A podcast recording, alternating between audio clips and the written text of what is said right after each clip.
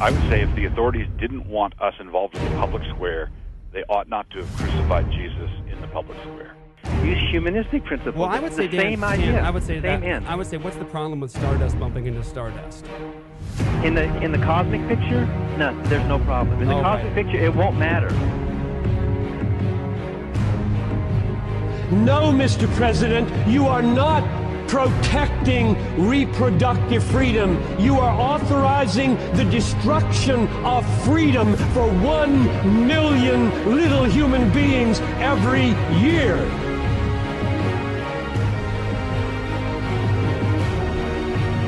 I'm sorry, my friends, but I am tired of seeing Jesus presented as a weak beggar. He is a powerful Savior, and the gospel is not a suggestion, it is a command.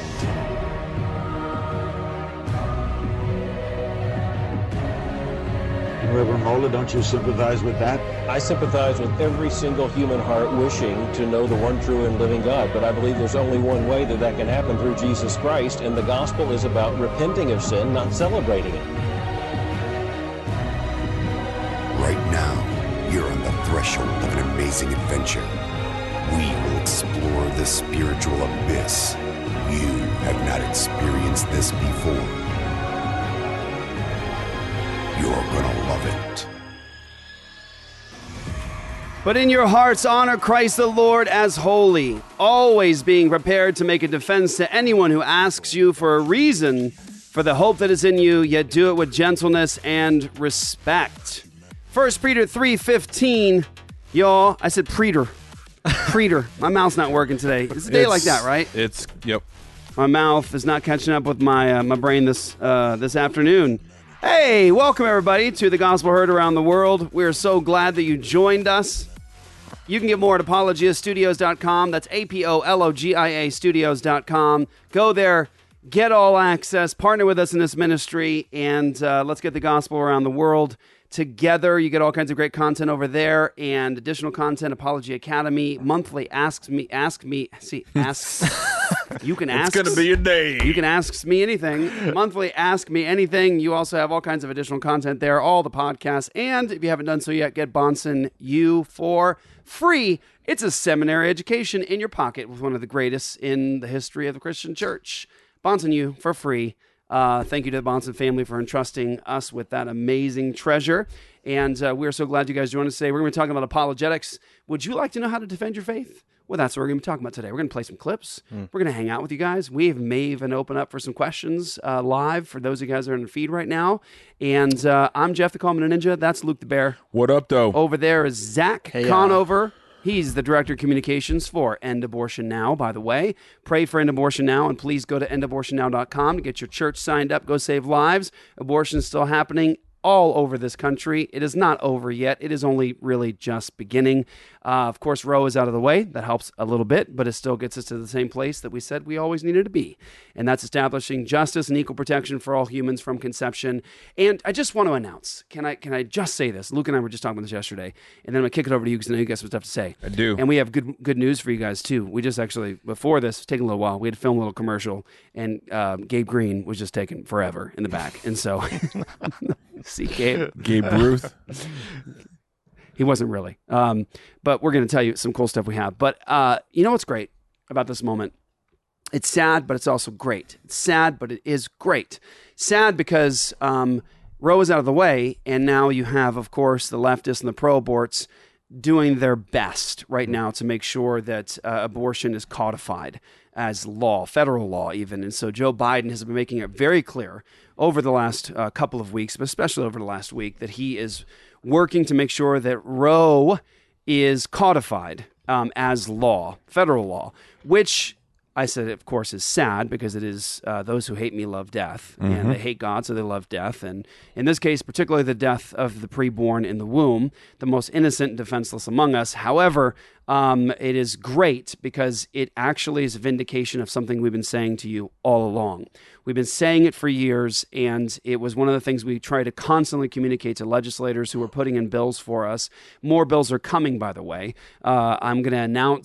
who are putting in bills for us. More bills are coming, by the way. I'm going to announce more near the year end, uh, where those states are and when those are coming in. But uh, we even have a trip coming up in a couple of weeks here. We're going to meet with some legislators and our teams uh, in one state. Uh, but we've been saying for years that Roe v. Wade was not the law. It never was the law. Congress creates law in our nation, not the Supreme Court. And so it was a fallacious court opinion that the states had a responsibility, a duty before God and their citizens to resist and to establish justice in the states, just like in in the time of. Um, uh, the issue of slavery, you had the Dred Scott decision and the states resisting the Supreme Court's um, evil, um, wicked opinion. Uh, they had a duty to do that. So our state should have done that. But Congress creates law in a nation, not the Supreme Court. And we've been saying for a long time that Roe versus Wade is not law. Proof, proof, proof now is that what is, what are the pro aborts trying to do right now? What are they trying to do? What are they just saying out loud, plainly? We're trying to codify Roe, even though it's gone now, what Roe said, as federal law. Because guess what? Roe was never law. Wasn't law. It's a court opinion. And if the states wanted to agree with that, they should have created some legislation that agreed with it. They should have created law. If the federal government, Congress, in this case, agreed with Roe, they should have created legislation that said they agreed with it. That would have been law, technically, in our nation. But a court opinion is not law, legislation. That's something that's in a different category. And in this case, the proof of what we've been saying for years is in the fact that right now our president is trying to codify Roe versus Wade as law federally, meaning it was never law.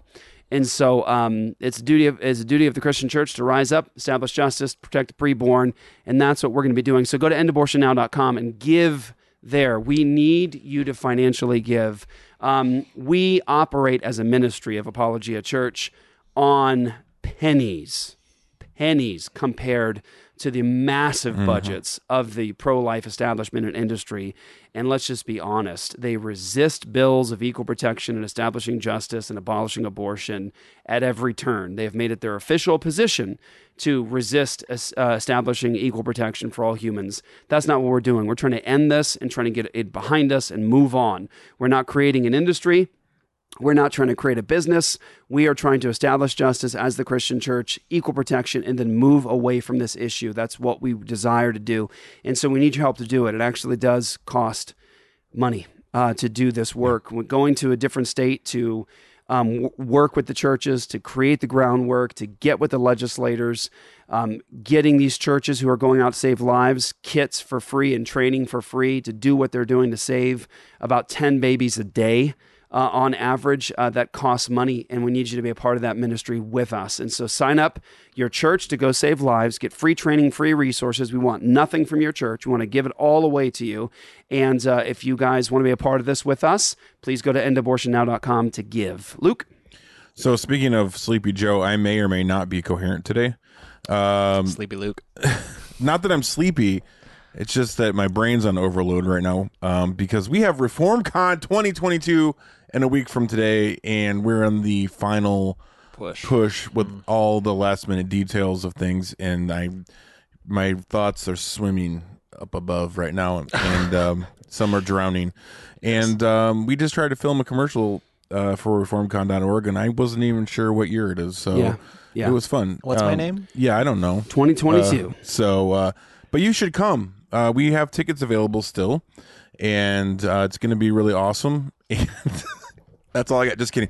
Um, we actually just announced, um, and you'll probably We see have some nifty commercial later. gifties. Some nifty gifties. Nifty yes, and I'm going to let you say it because I totally butchered It's it okay. when I tried to say Nifty it before. gifties. Here's what we've got. So I know um, the economy is very challenging for all of us right now. There is a shortage, apparently, of eggs That's across the heard, yeah. country, Mhm. um, and they've known about it for some time, but it's starting to hit us now. We know that there's going to be some wheat shortages, stuff that's going to trickle down to us, all those sorts of things. We know how expensive gas is right now, and inflation, how hard it is to go to the grocery store right now for many of us.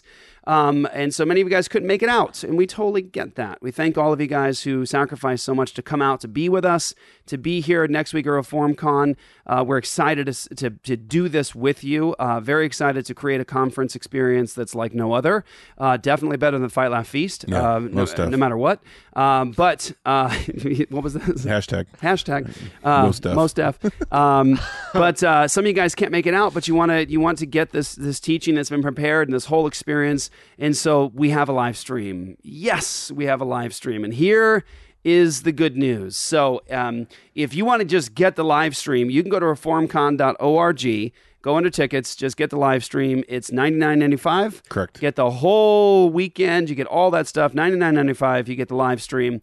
But you can also partner with us in ministry. And here's what we do for all of our all access ministry partners. which is make ideal. Everything that we do possible. If you see all these people coming to Christ out of the cults, all these people coming to Christ out of atheism, these babies that are being saved, all the teaching at Apologia Studios, you need to know that that is actually through our ministry team and our partners who are part of our all access. They you're making it all possible. So from the baby that I saw that was saved the other day because someone just ran, randomly came across our content when they were going to the abortion facility and now their baby's alive today, to the people coming out of Mormonism to Christ, the whole family's coming to Christ out of Mormonism because Yep. of this content, and that's the truth. Um, you're a part of this, so we wanted to bless you. So here's here's what it looks like. If you've already paid for and uh, and donated for an all access annual subscription for 2022, you've already done it. Um, you know, where whenever, way back, um, you get the live stream for free. Check your email. Um, It's in there. it's in there Now. If you're a monthly partner with us, if you're a monthly partner with us in this ministry, you make it all possible. We want to bless you as well. And so um, the team came up with something that would work. And so we're giving all of our monthly partners with All Access 50% off the live stream. Check your email. Uh, please check your email because all the information's in there. However, if you are like, man, I really want to get that live stream, I'm not all access, got good news for you. If you go to apologiastudios.com right now and you sign up for an annual all access partnership um, thing with us, you are going to get not only all access and make all this ministry possible, but we're also giving you the live stream for free. So if you want to get the live stream for free um, and get all access, just go to apologiastudios.com. Apologiastudios.com. Sign up for the annual all access. You are going to get all access for the year and you're going to get the live stream for free. Yes. And if you're like, man, I'm, you know, I can only come to one day of the conference, but I want to come. Guess what? You can also get a day pass. Reformcon.org under tickets, day pass. And if you're a pastor and you're like, man, I got to get this stuff and I want to get fellowship and I want to get encouraged and I want to bring this stuff back to my church body to encourage them to get to work in the world with the word of God. But, you know, it's difficult for me because I'm a pastor. I get it. And so here's what we're doing for you. If you're a pastor and you want a seat, we're giving you a seat for free because we want you to get encouraged, we want you to get filled, and we want you to go home and fill your church with this truth so that they get to work on the mission of the gospel. And so, pastors, uh, right now, we are giving scholarships away Yes. too uh, to get you in a seat, to get you encouraged and filled. And uh, that's what's up. That's what's going on. Lots of things. Yeah. So email for that for the scholarships. Email team at reformcon.org. So it's going to be good. We're going to have our main sponsors there, who I want to make sure I don't forget to mention. So uh, Armored Republic, love those guys to death. They're going to be a huge part of what what we're doing at ReformCon. David Reese is going to be at the after party, um, which is going to be a really cool opportunity for people just to chill and hang out with us f- for a couple hours.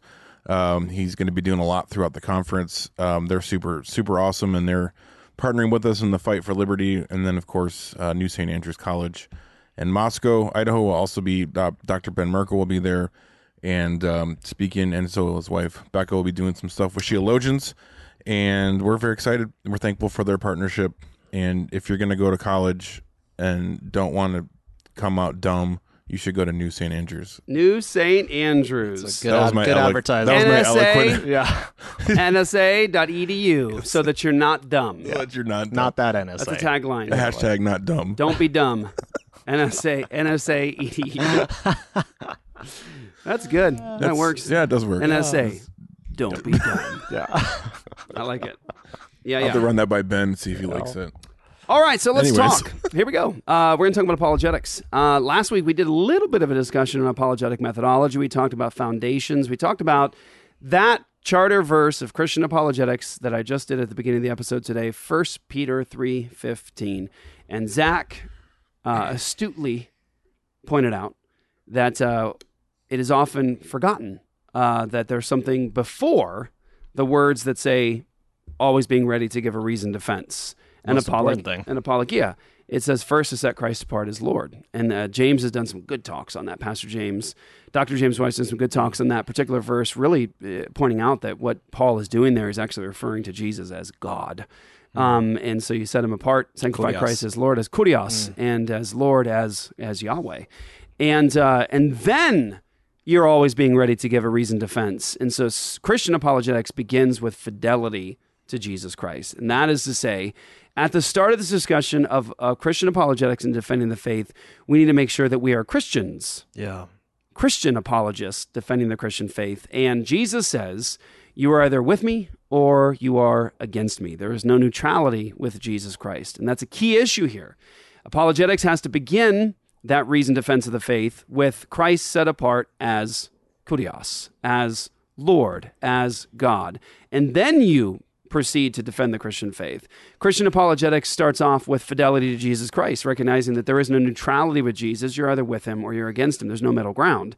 And so, what's really important for us as we start this discussion of defend the Christian faith is that we actually talk about discussing defending the faith as Christians, not as neutral neutral parties trying to just Right. figure out where the evidence is going to take us.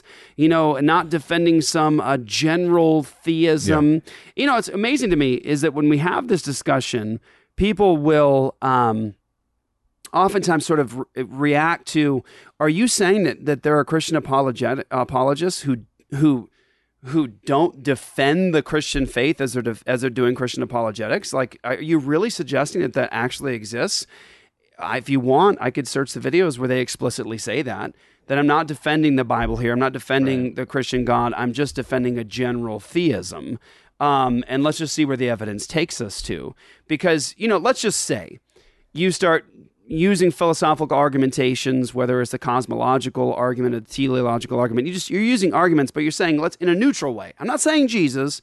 I'm saying we use this argument that says that you know every effect has a cause, and we can't do that with infinite regression and go back and back and back. There has to be there has to be an initial first cause, and say the the atheist grants it and go finally goes all right you got me. It is too obvious that there's design there's design in the universe. It is too obvious that you've got to have this uncaused cause or this unmoved mover. Great. I'm going with buddha.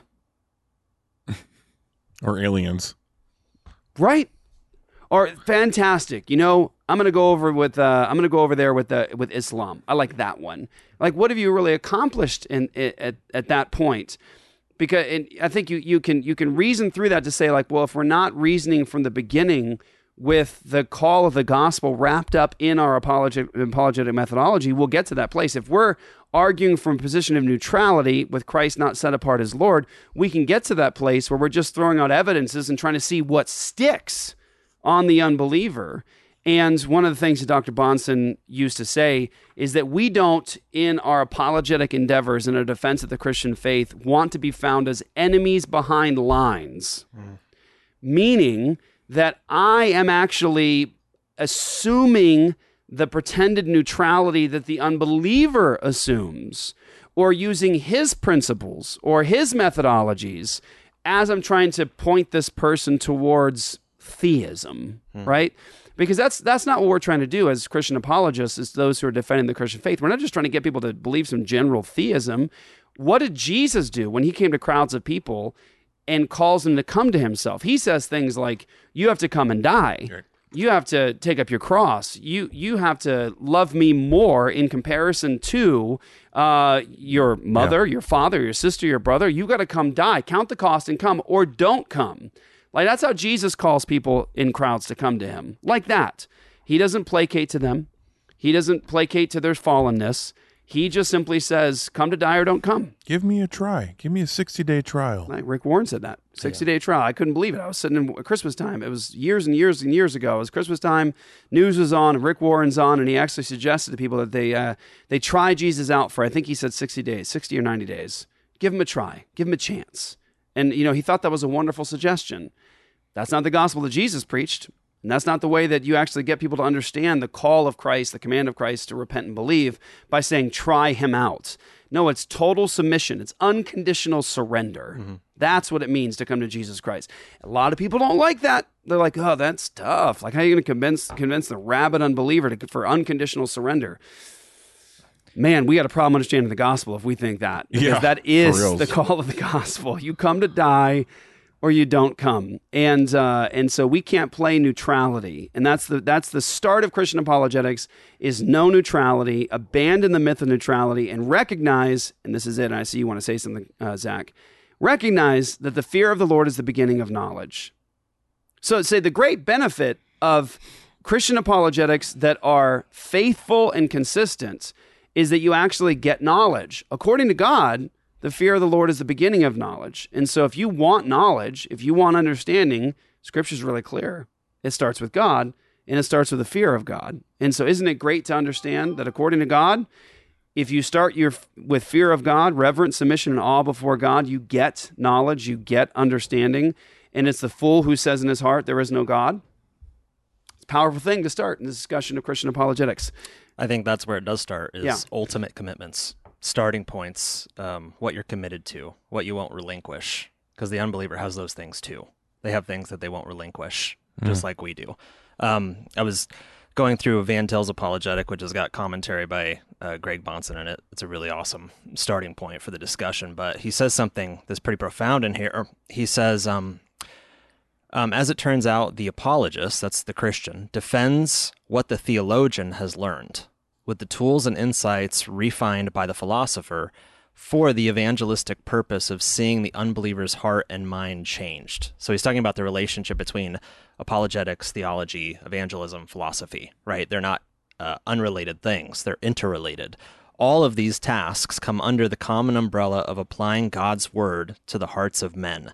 This is what we were made for to receive God's word and apply it to our lives. So that's one thing I love about um, this approach to defending the faith. Um, not only is it consistent, not only is it faithful, it demonstrates fealty, obedience, loyalty to Christ, but um, it's not disconnected from the theological foundation of what we know to be true, which is what's grounded in Scripture. So, in other words, theology can't be separated from apologetics and evangelistic methodology Right. and engagement. All of those things are related to one another, um, interrelated. And so, um, like he said, the, apolo- the apologist defends what the theologian knows. And what does the theologian know? Well, his knowledge is based on God's revelation. And so that's what informs the manner of engagement, like you pointed out, from the beginning. And I think that's where a lot of people trip up is they're willing to go a mile with the unbeliever and say, okay, I'll play along.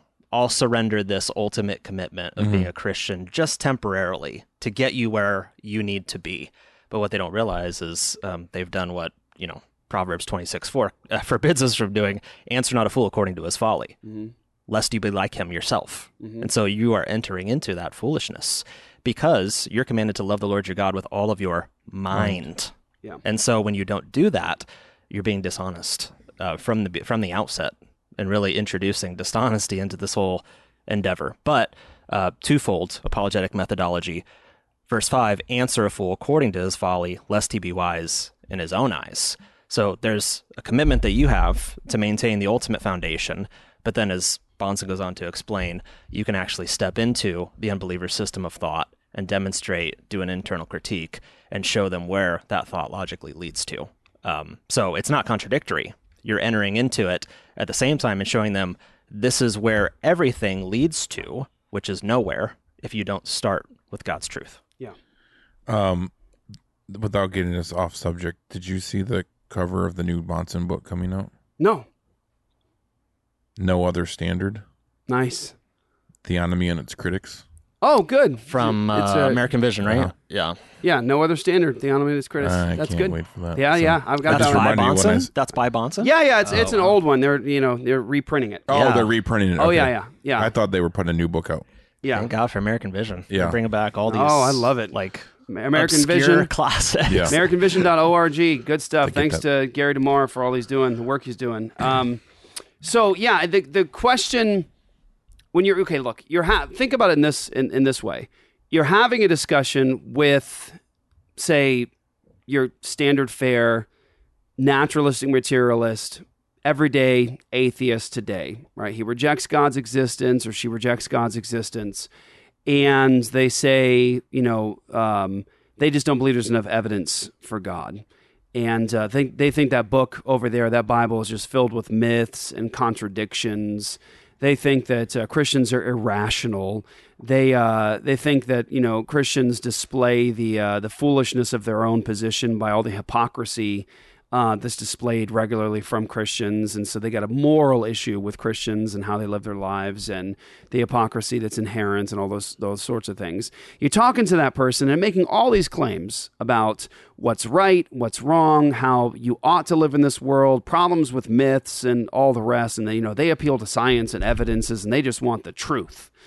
What's amazing here is that oftentimes Christians will sort of like uh, you know placate to those things buy into the emotional appeals that the person is is you know making at the time and just not think about something that's rather profound uh, and that's that they don't have a right to talk like that Mm-hmm. Right? Like I, I the, the person puts so much pressure on the ignorant christian and when i say ignorant i don't mean that offensively i mean ignorant in terms they haven't thought these philosophical things through very much. They put so much pressure on the christian the christian feels the need Mm. to actually so oh shoot I, I no this really is true. Let me see what i can do to convince this guy. Yeah. Yeah. and they start just being like okay well, well tell me what you need to know. Like what do you need? Like archaeological evidence? What, what do you want? Do you want uh sh- shucks do you want like some historical proof? Shucks. shucks do you want some historical proof of the of the resurrection of Jesus Christ? I can do that. Do you want to do you want to see that the Bible has actually been transmitted faithfully down through the centuries? And we can get back to the autographa and exactly what the original was through these you know the free transmission of the text. And then you know got over 5000 Greek manuscript pieces and copies in the New Testament. We've got the early church fathers quoting from the New Testament. We can piece it together like that. We got all these you know uh, thousands and thousands of translations from the uh, the, the original Greek text into other languages you know we've got more testimony from our New Testament than any other work of antiquity and our manuscripts come closer to the time of the writing than anything else and what do you want to talk about do you want to talk about cosmic ripples and do you want to talk about uh, you know uh, you want to talk about the the design the clear design what do you need? Do you need evidence of design?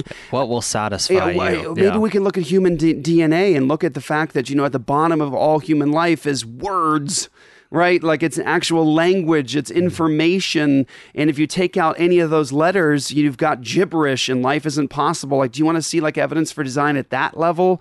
If you stretch the human D- DNA strand out, it goes all the way out to the moon, sort of a thing. Like, what do you what do you want? Like, do you what do you need to see? Do you want to see the complexity and design of all of life and the systems that operate in the world to show clear evidence of design? And people just throw, throw, and it's like, wait, hold on.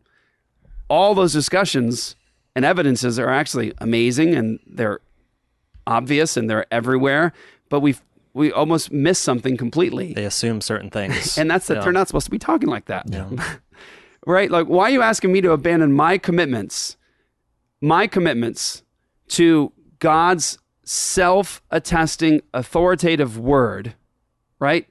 Why are you asking me to, to abandon my commitments to a self attesting word, which gives me the ground to make sense of all of your challenges?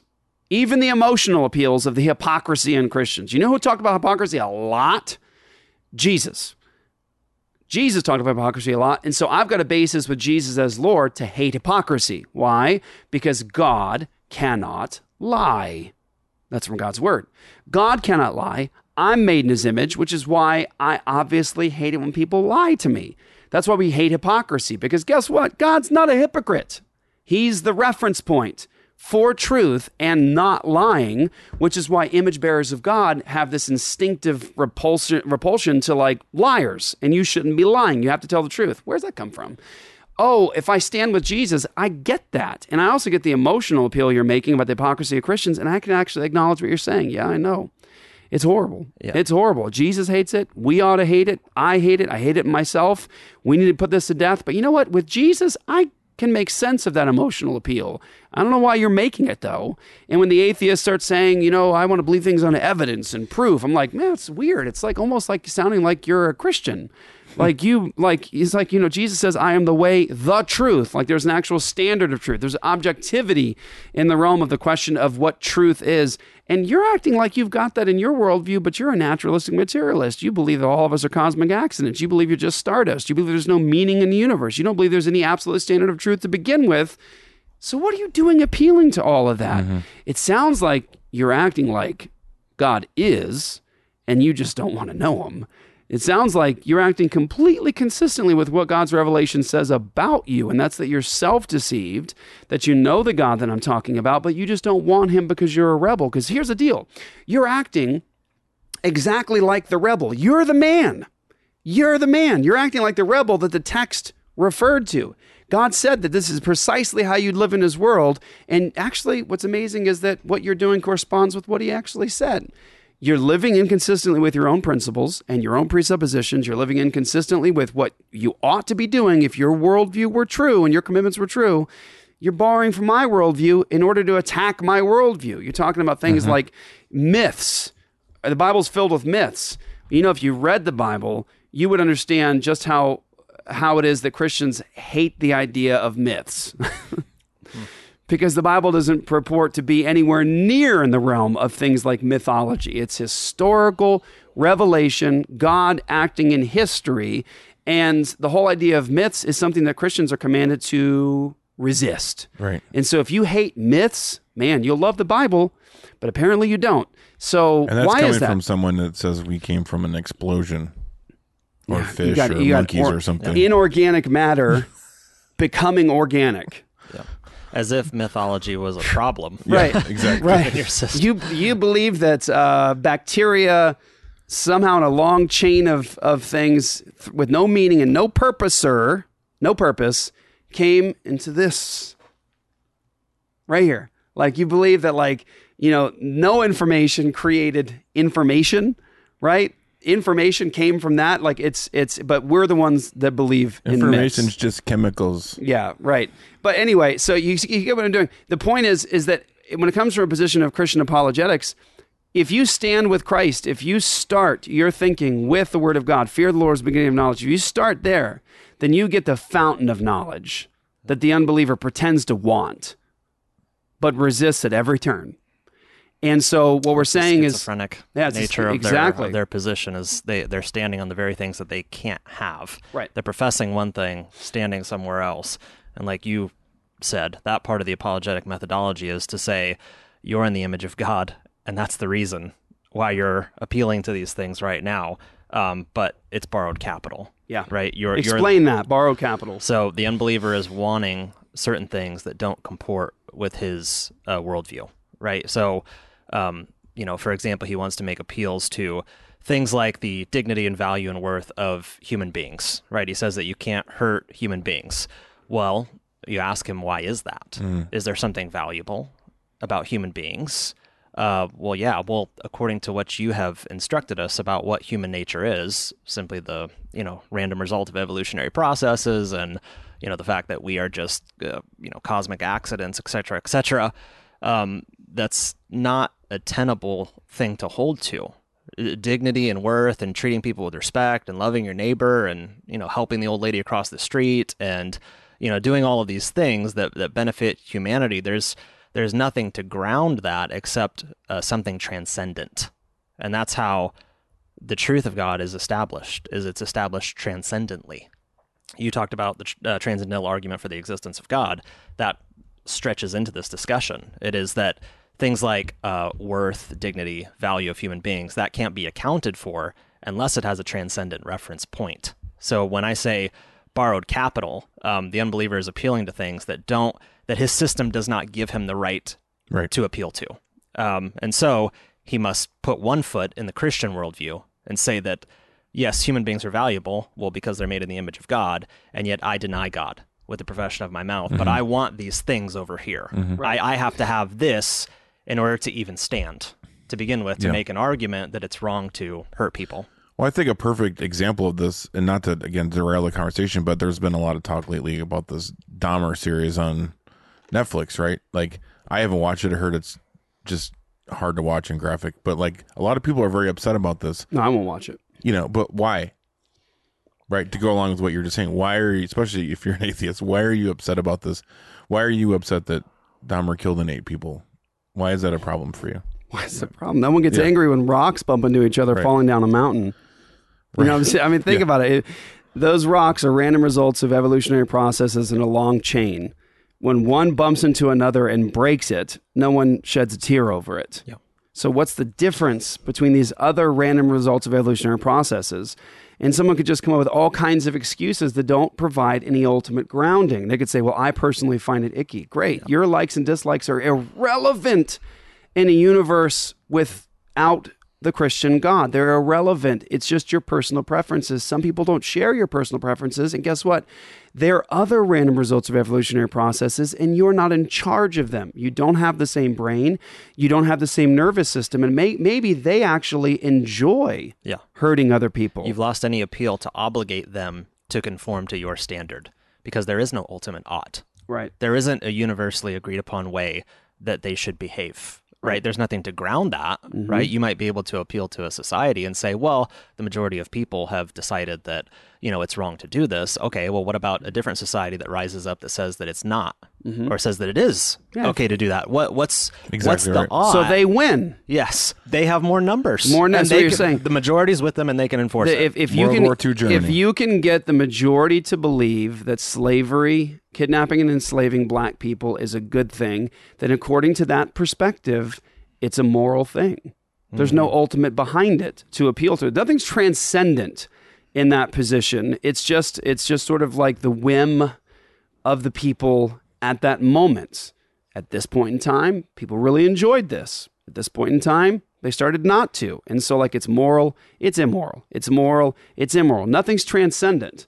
God's law doesn't work like that. The law of God is based upon his unchanging eternal character. it's not situational ethics. Right. His the the transcendent law we appeal to in God's word from his revelation comes from his mouth, so there's your certainty. It's the revelation of God himself, but it also his law is is is coming from his own character. And so like for example, um, God is love. That's defined in scripture. Love does no harm to its neighbor. And so when you think about the Christian ethical system, it's coming from a transcendent law that's objective outside of the Christian. It doesn't even matter if the Christian likes it or not. Whether we agree or not. Doesn't even matter if you like it, right? And and this, by the way, I'll, I'll be the first to say, to, in agreement with the atheist, I think that the the modern evangelical that poo poos, you know, particular, you know, issues of the Old Testament is like, well, I don't really like that anymore. Like, I'm a New Testament Christian. It's like, well, you are inconsistent and honestly foolish. You're making God look like a, a sinner. Because, like, you know, for example, You uh, can do an internal critique on the Christian too. Christians make mistakes too. We all do, but and we got to be corrected. Someone said the other day um, that they were like horrified that one of the videos we put out, I was refuting the pro aborts who were saying like we should just be able to kill children at will because of rape. And so, of course, I push on that. Okay, well, then, from your perspective, what's wrong with rape? Like, I know why I think it's wrong. I got a basis to believe that it's absolutely immoral and that the rapist actually deserves capital punishment. Now, why do I believe that? Because it's Jeff's personal thing, like he feels like that works for him? No, I believe that because God says in his word, like he defines it. This is so evil. It's so much an injustice perpetrated upon another image bearer of God that the answer to it, if there's proof and evidence, right, and it's it's real, the answer to it is capital punishment. Like that's what God in His revelation says. So Jeff Durbin, Luke, Zach say that's the word of God. That's justice in that case. The modern evangelical hears me in a debate with the pro abort and goes, Jeff, you just affirmed capital punishment. That's not in red letters. That's not pro life. It's like, wait, wait a second, wait a second. it's the most pro life thing. ever. Yeah, Scripture says, "You shall not kill." Mm-hmm. Ratsach, murder. It has to do with the unjustified taking of human life. Moses literally goes, "You should not kill." God said that, and then within a space of a few verses, He tells you what to do if someone does kill in an unjustified manner, and that's eye for eye, tooth for tooth, life for life. In other words. He says, and it's not. Look, it's there's there was no no one goes, hey Moses, that's a contradiction. like no one did that. Everyone understood. No unjustified taking of human life. And if you do, if you do, this is the just response from God. Is the just response is that the state executes the person who went so far as to do this evil thing, like rape, like murder. But the modern evangelical doesn't want to appeal to the law word of God. They don't want to appeal to God's revelation. So they go, I just personally am I'm not okay with capital punishment. And Pastor Jeff, you told people like you believe that rapists deserve capital punishment. Like I, I don't think that's right. So my response to that person is this. Okay, quick question. Um, there's many ways of getting at this, but here's a quick question. Humbly, please answer this. Um, was capital punishment when God decreed it, capital punishment, when he commanded it, was it just or unjust? Think about it. Was capital punishment, when God commanded it, was it just or unjust? They're not going to say unjust. Okay. So if somebody Well, says, some Christians would. well, if somebody says, well, and then the, yeah, then we go have a nice day. You know, Yeah. If if they said, okay, it was just great. So are people still murdering people now? Yes. Does the state, does God still require the state to execute the sword of justice? Yes. Okay. So people are still killing people today after Moses, after Jesus. Does God want us to do something that is just or unjust in their case? Well, he'd want you to do something just. Has already got has God already defined what's just when it comes to murder and rape and those sorts of things? Yes, he has. In his word, he's revealed himself, and God is unchanging. His standards don't change. His standards don't change. Do we want murderers and rapists to know Jesus and repent and believe the gospel? Yeah. That's different than the obligations of the state for victims' rights. Justice must be done. That's what God says justice. What we don't want is to apply a standard of injustice. And in order to say, come to that position that says absolutely no capital punishment, you have to assume a lower standard of value on human life than God holds himself. Mm. Because God himself says that this is how valuable people are. Yeah. This If- is how valuable. I place no secondary level of protection on people. Mhm. That's how valuable they are. If you unjustly end the life of this person, you have forfeited your life to live. That's how valuable people are. Mhm. That's how valuable image bearers of God are. And so if you're going to assume a position that says, no, that's unjust, you now have to take a, a subpar view of human life. Yeah. And its value. Yeah, and so I know where this this is you're yeah. Little, tan- little tangential. Well, no, but- hold on now. That's you're right. Yeah. Except this is my talk for ReformCon, is that actually the revelation of God is not just for church. It's not just for Civil um, sphere. It's not just not just for what we do in the walls of the church. Not just for our worship. It's not just uh, talking about like uh, the, you know the, how you know letting God order how we do worship within the walls of the church. It's not just talking about our, our songs and those sorts of things. Actually, the revelation of God is over all of life Yeah. because Jesus is Lord.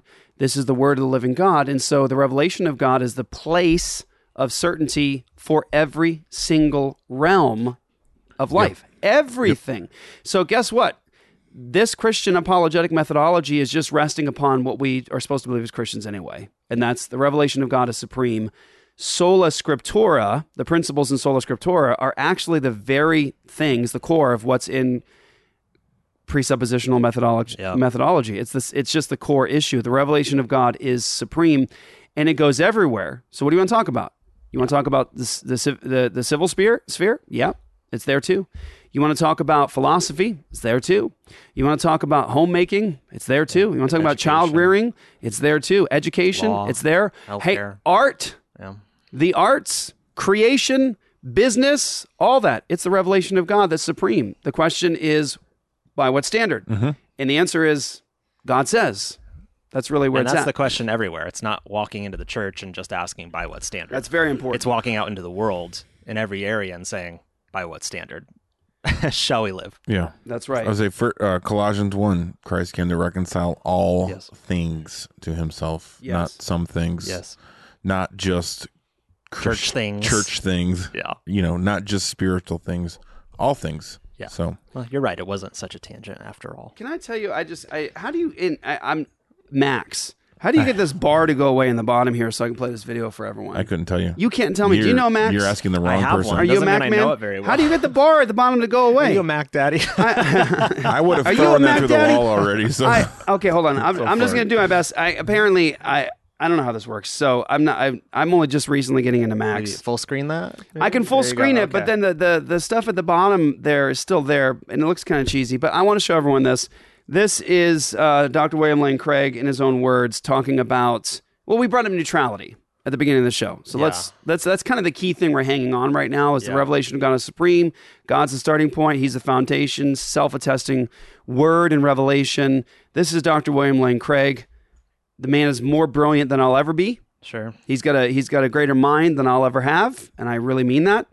Um, however, I believe he makes some serious mistakes. You can have a great mind, and you could be as I mean, just the guy is brilliant, and still make a lot of really bad mistakes at the beginning that start to work its way out in methodology.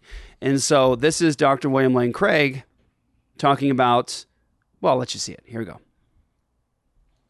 I encourage unbelievers not to think of the Bible as divinely inspired. Over 50% of evangelical pastors think that the world is less than 10,000 years old.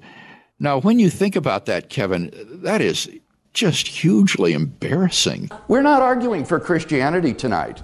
Uh, I haven't presented an argument, a moral argument for Christianity or even for the God of the Bible.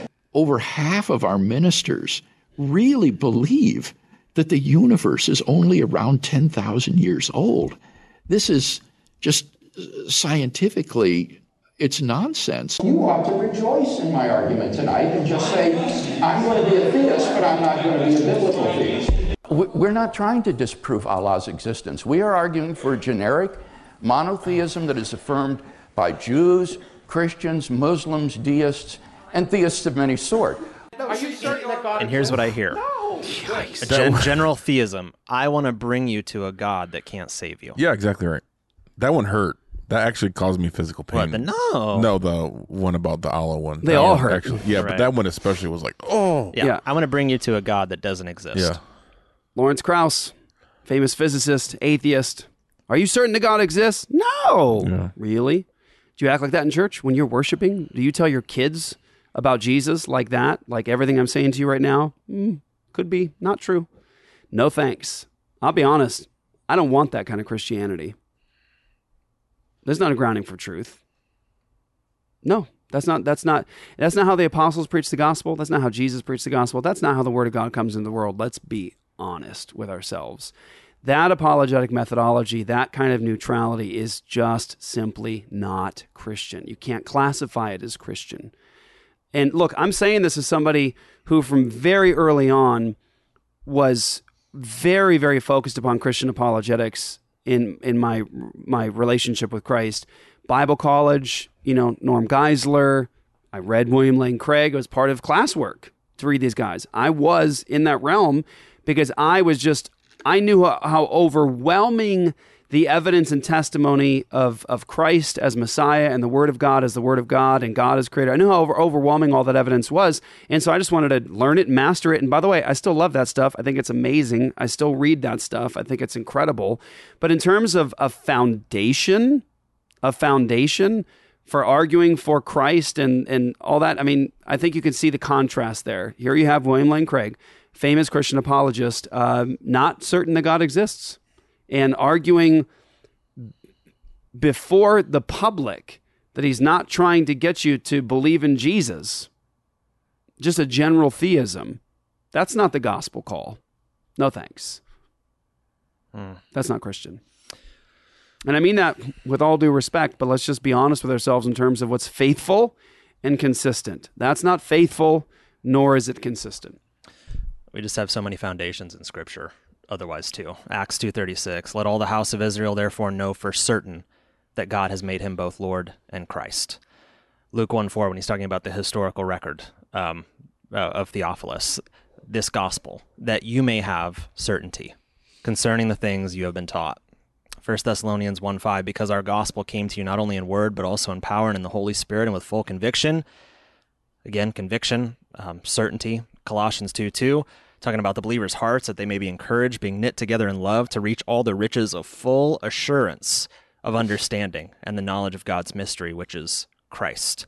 Hebrews 6:11 We desire each one of you to show the same earnestness to have the full assurance of hope to the end.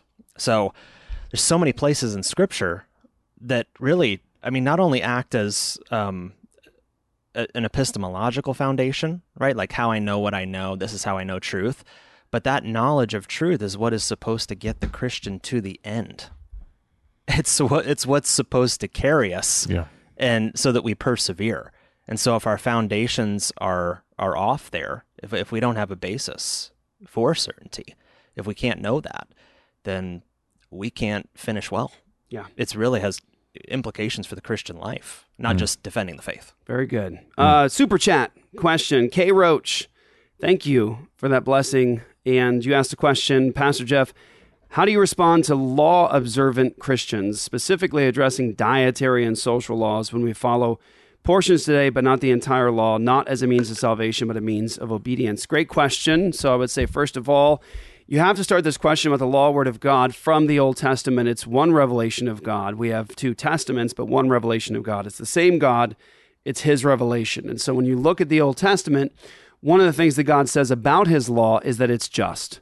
One of the things that he says about his law is that it's good. One of the things he says about his law is that it's actually eternal in duration. Read Psalm 119 to see how God feels about his law. One of the things you also see is that one of the blessings of the new covenant was that the law of God, the Torah, was going to be a part of the blessings of the new covenant because those laws would be internalized. Ezekiel 36, Jeremiah 31, 31, but also that the law would go forth to bless the world with justice and righteousness. You've got uh, Isaiah chapter 2, the nations are going to stream up to God's mountain, and the Torah, the law, is going to go forth from the people of God into the world. You've got uh, Isaiah 42, the promise that the Messiah himself was going to establish justice in the earth. He wouldn't grow faint or weary until he's done so, and that the coastlands would wait for his Torah. So much for the law of God being irrelevant in the yeah. new covenant. We could keep going with this, but let's just move into the New Testament. The New Testament makes it very clear. Jesus says in Matthew 5, 17 through 19, that he did not come to destroy, Me nomisete. Do not even let it enter into your mind. Do not even begin to think. Don't even get the germ started in your mind. Of that thought. no germs. Uh, that I've come to destroy the law or the prophets. I have not come to destroy them, but to fulfill them. And then he says that if anyone teaches um, anybody to even disobey the least of these commandments, you'll be called least in the kingdom of heaven. But whoever does them and teaches them will be called great in the kingdom of heaven. So that's how Jesus feels about the law the Apostle Paul, in the very same section, Romans chapter 3 and 4, where he's describing that you cannot ever be justified by the law, it will only shut you up before God. When he says that, that we maintain Romans 3:28 that a man is declared righteous, justified by faith apart from the works of the law. He says literally within a space of a few verses after that, he says, "Do we then make void the law through faith?" So here's this, ready? You cannot be justified by the law in any way. It is through faith alone, apart from the works of the law. He then says, So do we then void the law through faith? He says, Establish it. No, we actually establish yeah. it. So actually, justification by faith alone in Christ alone establishes the law. And you see throughout the New Testament the inspired apostles and writers uh, just assuming the abiding validity of the law word of God um, after the resurrection and after the ascension of Jesus. They assume its abiding validity. They appeal to animal husbandry laws. Don't muzzle the ox while it treads the grain. Well, that's weird. We got to obey that law. Yep. You take the general equity of that law and you apply it into paying people who are working for you. Yeah. You see that the Apostle Paul quotes things from the Decalogue, the Ten Commandments, uh, children obey your parents in the Lord, first commandment with promise. You see even an appeal to things like, um, well, okay, so. Uh, uh, we we brought it up, so I'll just throw this out there just so it's it's it's a part of this discussion.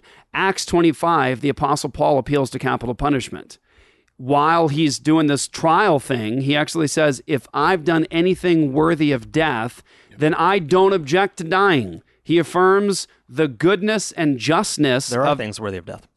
Of the, the fact that there are things worthy of death. So he says, as an inspired apostle, post cross, post resurrection, the work of Christ is done, New Testament's in effect. He says what? He says, if I've done anything worthy of death, I don't object to dying. So that's good.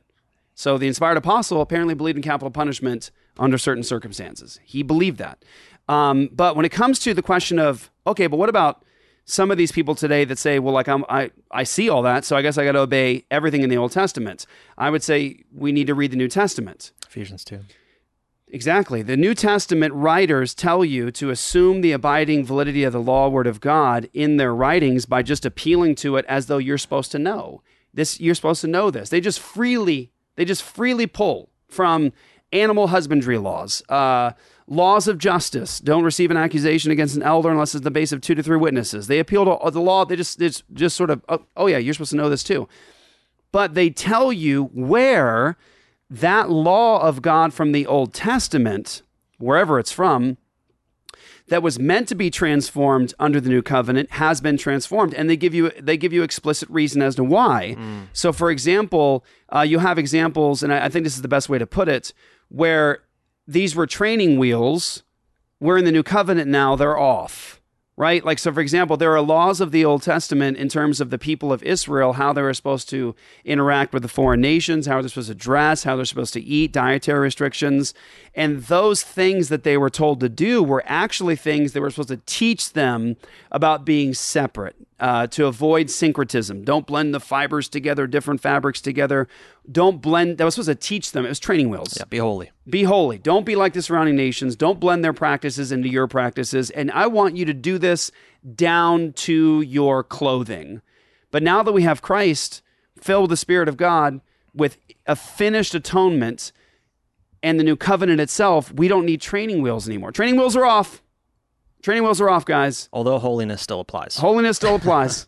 but the training wheels are off. You don't need to do those things anymore. For example, Ephesians chapter 2, the apostle actually explains why the holiness code is actually now done away with. Right. It was meant to be this dividing wall. It was meant to be something that actually kept the Jews distinct in so many ways from the surrounding nations. But now that Gentiles and Jews are being brought into one body, those training wheels are off now. We are one body in Christ. We are all together, and those training wheels are not necessary anymore because now we have Christ. We have the new covenant itself, Spirit of God within us, and the law written on our inward parts. Mm-hmm.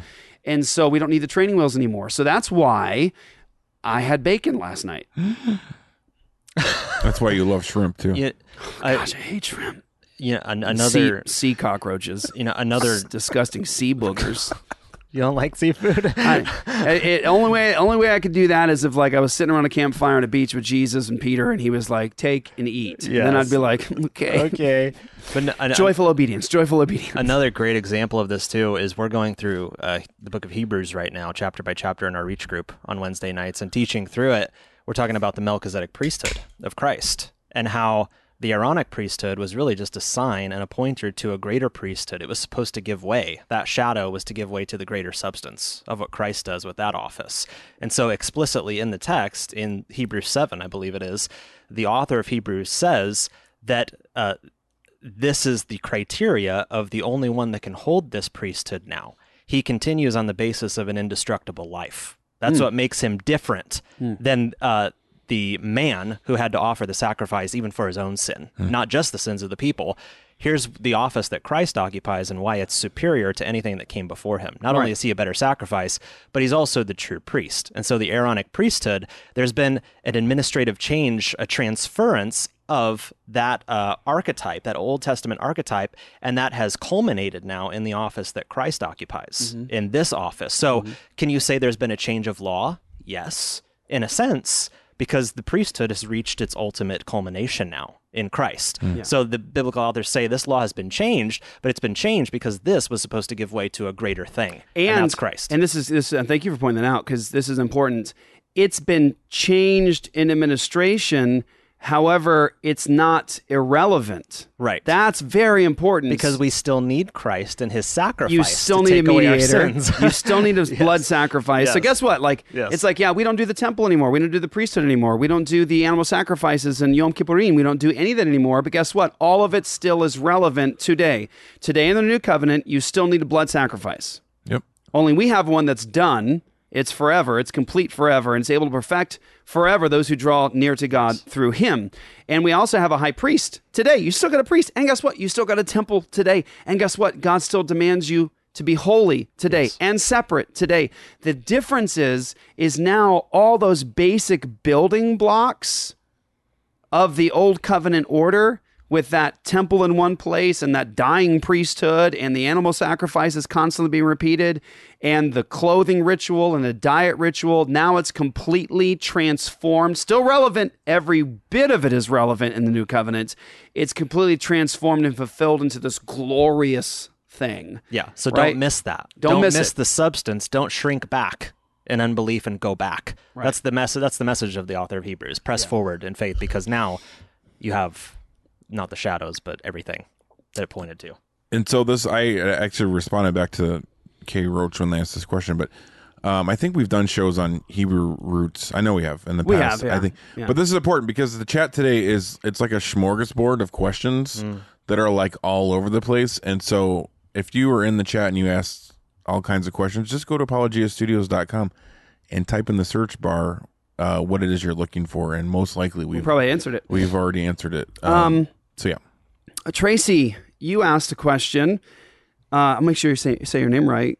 Gorika. Um, Hi, I noticed you have tattoos. As a born again believer, is it okay to get tattoos? I've gotten some looks from fellow church members because I got a Hebrew tattoo on my arm that says Jesus Messiah. Wouldn't happen in our no one in our church. church has tattoos.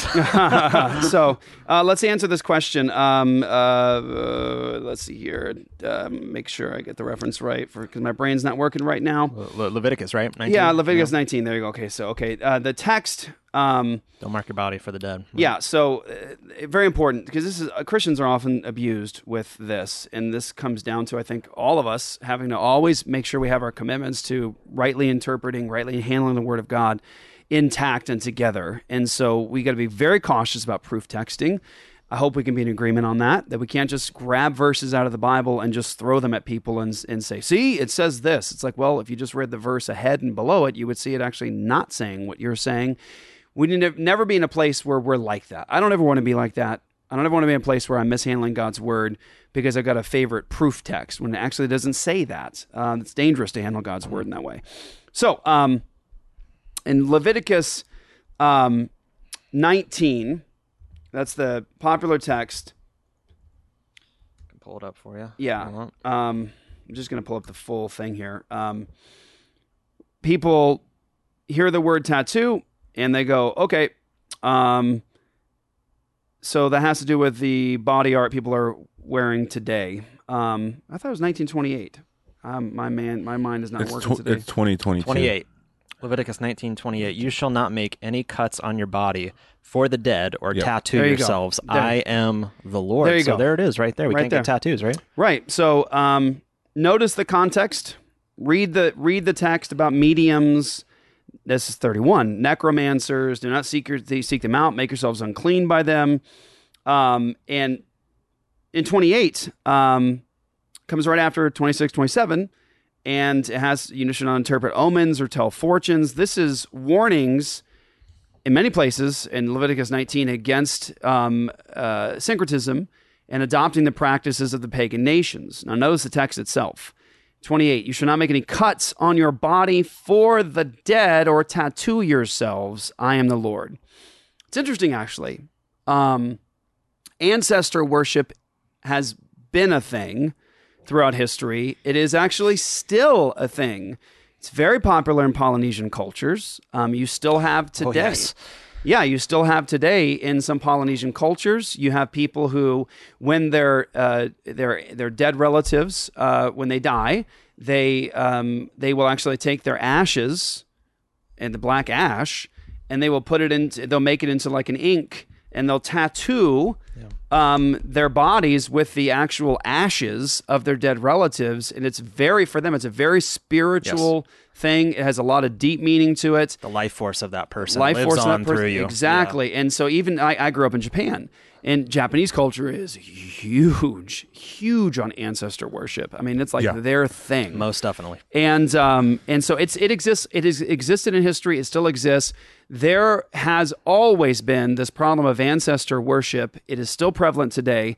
But what's being referred to here in Leviticus is the the the practices of these pagan surrounding nations, from their occultic practices to the practices of what they do with their dead relatives, and the ancestor worship. So what did they do? Same thing that many of them do today. They would tattoo and cut themselves, mark themselves for the dead. It's in the text. Mm-hmm. For the dead. For the dead. So this this text cannot be appropriately and consistently applied to someone today using bod, uh, modern body art. They they, uh, they get a picture of their child um, on their arm, um, uh, or um, you've got a little angel thing. Any number there of ones to choose from. uh, flower, uh, something like that. Body art, it can't be applied because it's not talking about the same thing. Luke, did you uh, put any of the ink in your body as a form of ancestor worship? No, So you didn't cut or mark your body for the dead. no. So that's not what Leviticus is talking about. It's re- specifically referring to a pagan practice that was done then and is done now about ancestor worship and cutting or marking your body for the dead. And so it doesn't apply to modern body art. Now, I'm not telling people, this is really important. as a Christian, if you don't want to do, do any body art at all, at all, like any tattooing at all, for the glory of God, then I actually celebrate you. I say, praise God for that. Like you're doing that for the glory of God. I know your heart's intention behind doing it is to worship and glorify God. So I say, praise God for that. But for the person that say does do it, um, these this doesn't apply to them. If they're you know getting a, a Jesus fish or uh, they're putting a verse on their arm, uh, and then somebody says, "Watch, here's where it goes." They'll say, "Yeah, but your body is a temple of the Holy Spirit." Oh boy. Another verse that needs to be read in context. If you go to where Paul says that your body is a temple of the Holy Spirit, what's it specifically in reference to? Sexual immorality. What people do with prostitutes, joining to yourself together with a prostitute. Does the principle apply of treating your body as a temple? Yes. But does it have to do with a tattoo? No, it has to do with holiness and not joining yourself together with an unbeliever doing their practices. And just to be honest, the history of tattoos and body art goes far beyond even pagan practices. Christians have, throughout history, tattooed things about Jesus on themselves crosses, the Jesus fish. Uh, what is, what's the technical term? Ichthys? Yeah. Um, you've got, uh, and someone says, yeah, I just don't think you should mark your body. Marking your body is always sinful. Then I would say, then why does the book of Revelation have Jesus coming down with something written on his leg? Right, right. If it's, look, it's a Sharpie. The point is, is if you say, I think it's just wrong to mark your body. Well, if you're if you're setting that standard as a p- form of personal piety, you just got to be careful. I'll honor you in it, but you got to be so careful because if you say it's always wrong to mark your body, then you're going to get to the Book of Revelation and you're like, oh no. oh no, it says he has a mark on his body. Now I understand that it's symbolic and it's a vision, but the point is is if it's sin to do it, you can't have Jesus doing it or having it. If in principle it's wrong, then you're not going to give that to Jesus as a symbol. You get the point? And so I think this is one of those areas we have to agree with each other. Look, we're going to be okay as Christians. Let's have unity around this. If you don't agree, don't agree. Don't do it to the glory of God. If you do it, then do it to the glory of God. I hope that it's meaningful for you. And, um, I hope that you're ready for some pain. Um, yeah, there's something to be said for wisdom. Yeah. Like, what are you wisdom, getting? Why like, are you getting it? You got to be really You know? careful in terms of that's a good point. Wisdom, like you know where you put it, how much you put it. You know, like sometimes whether you like it or not, you're not going to get certain jobs if you go tattooing your face up. And besides, like you know, per- personally, personally, you know, if you get tattoos all over your face, like you know, you just got to use wisdom. Is that going to be appropriate or work in every circumstance? Are you going to scare children? You might. And so, um, you know, wisdom should be applied there, but I think we need to be as Christians to say, let's be unified around the essentials. Let's agree to disagree on these things for the glory of God and not let these things be hindrances uh, to um, ministry together. Yeah, and I know you touched on this a little bit. I've, I've been answering this question far longer than you have. yeah. Oh, really? Oh, he's that, yeah. since I was 18. Um, yeah, I mean, those respectfully, those that are making that objection about the Leviticus passage, like my first response, like you said, is, well, have you eaten shrimp lately? Or, hey, what are you wearing right now? Does your shirt have mixed threads? You know, like if we're going to, if you're going to live by just that one verse, what does the rest of the verses in that passage say? And there's a lot of things that you're probably also breaking. Um, so Yeah. Let's let's be consistent. Uh, let's see here. Matt. Thank you, Matt, for that blessing. Uh, God bless What's up, Matt? God bless Apologia Radio. Let's cut the head off this wicked giant called abortion and raise his head in victory over the enemies of Christ. Amen. Cool. Amen. Um, hey, I want to thank everybody so much for being with us in today's show. Don't forget, you can get the live stream. You get the live stream of ReformCon. If you um, want to do it, uh, please do and do it quickly. Reformcon.org tickets. You can just go purchase it there, but I would recommend actually going to apologiastudios.com, signing up for the annual all access. And when you do, you get not only all access and you're partnering with us in ministry, but you are also going to get the live stream for free. If you're already a monthly partner with us in this ministry, you are helping us bring the gospel into so many areas of the world, and more is coming. All glory to God. Uh, but you're going to get 50% off. So if you're already a, a monthly uh, ministry partner with us for all access, you're getting 50% off of the ReformCon live stream. Just check your email. And um, I think that's about it, right? Sorry, I was reading the question. they just keep coming. I think we just answered that, Jacob, earlier. sorry. Um, what was your question?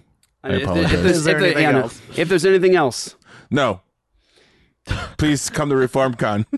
we're not going to be doing uh, Apologia Radio next no, week. we won't be because we No- will be at ReformCon. No Apologia Radio next week. 2022. I will. We'll be posting live stuff on We'll the ha- well, no, we'll have- we're having a live show. Oh, Not on Thursday though. right. I think But there, either Friday or Saturday. I don't Yeah, remember which something's gonna happen. We'll be doing a live show. Hey guys, get your get your get your get your tickets for the live stream. Get them. Like get them. Get them. Um, and I'm looking forward to seeing all of you guys that show up. This has been a labor of love. Uh, for it's been a lot of work for for the team, and uh, I want to personally thank Pastor Luke and and Christine and Tim, and uh, especially that that crew for all the the work that they've been doing. You guys just don't know how much has gone on behind the scenes to make this all uh, make this all a thing, but also make it something that we really want to just do well to the glory of Yeah. God and that you really enjoy. Um, and so pray for us. Get your live stream, apologiastudios.com. Get that yearly all access. You're going to get the live stream for free. And uh, for those of you guys, again, that are all access, you get 50% off the live stream. We'd wish you were here with us. If you can't make it, we understand. Hopefully next time. But uh, we're thankful for all of you guys and all that you guys do. Please pray for us for End Abortion Now. We have some serious stuff right now happening. Uh, states with bills and legislators ready to drop them next legislative session. We've got teams on the ground ready to go to get these things past hearing stage and voted on. So please be in prayer because we just have so much work to do in this area. Go to endabortionnow.com, sign your church up, get free training and resources, and please give financially. We do need it uh, for this next year's mission. That is Luke the Bear. Peace out. And also, sorry, go vote, please, because Mm. uh, I mean, we have bills that we have men in play that hopefully will be in place that want to put in abolition bills, but they got to get voted in. Yeah. So, like, it's important. This election's incredibly important.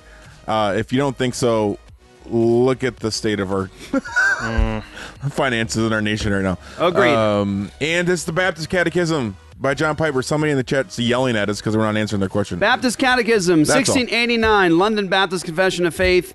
Just go to uh, look up. Uh, John Piper had pulled together a little good book for it. Just look up John Piper Baptist Catechism. Yep. You'll see Super that easy. it's super easy. Google John Piper Baptist Catechism. They uh, uh, Be- Bethlehem. Bethlehem Zion Baptist. God. Bethlehem. Zion God, yeah. It's on Zion Zion. God. They they put that Literally just look up a Baptist catechism comes right piece up. of cake. When we were trying to put it together, we're like, oh, nope, it's already been done for us. We'll just borrow yours. Um, and so, thank you to the super chat, super chats, disciple, Super chat. Kay Roach, Naomi Summers, Jacob Reynolds. Thank you guys for blessing us. All of you guys for praying for us and blessing us in this ministry. I wish we could just do a whole show. We'd literally just go through comments of people coming to Christ, families coming to Christ, babies being saved. We should do that sometime, just so you can see all that you guys are a part of. This is not simply our ministry, it is our Exactly. ministry. And all these successes are to the glory of God, but it's because of a team of believers who work to make it happen. So thank you guys. God bless you. We'll catch you guys at ReformCon.